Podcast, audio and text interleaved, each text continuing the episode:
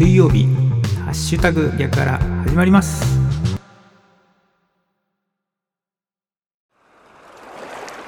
11月4日水曜日の朝です。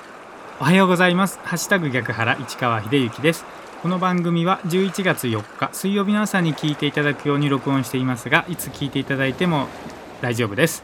ながらで聞いてください。私もながらで録音しています。よろしくお願いします。まずは今日の暦からいきましょう。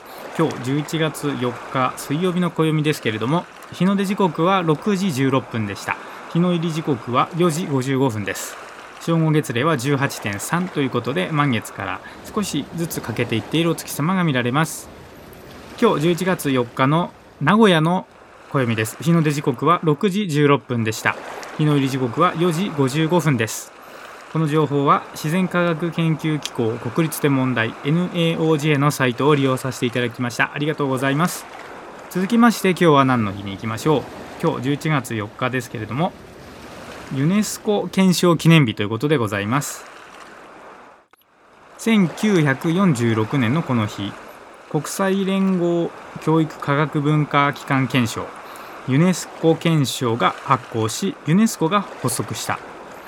ユネスコの名前の名前は正式名称 United Nations Educational Scientific Cultural Organization の頭文字に由来する。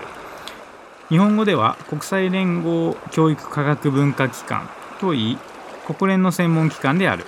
本部はフランスのパリにあり教育科学文化の発展と推進を目的としている。教育や文化の振興を通じて戦争の悲劇を繰り返さないとの理念により設立の意義を定めたユネスコ憲章の前文には戦争は人の心の中で生まれるものであるから人の心の中に平和の砦を築かなければならないとの文言がある。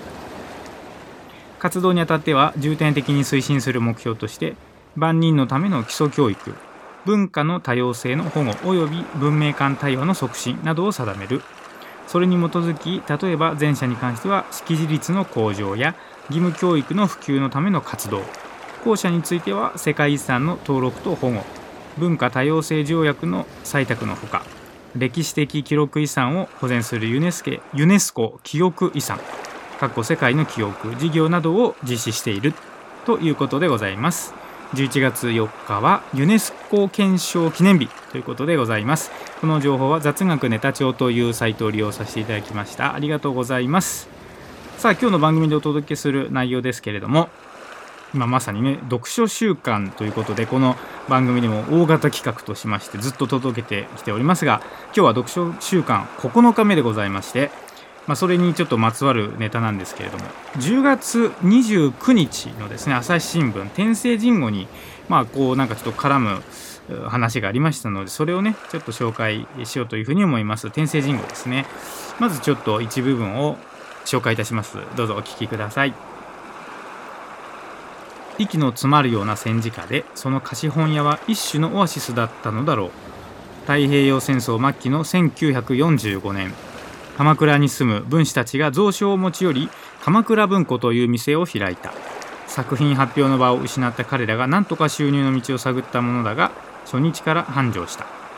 高見淳や久米正夫らが交代で店番をしたというからまさに手作りの本屋である。映画も演劇も思うように見られなくなり雑誌も手に入りにくくなっていた時代。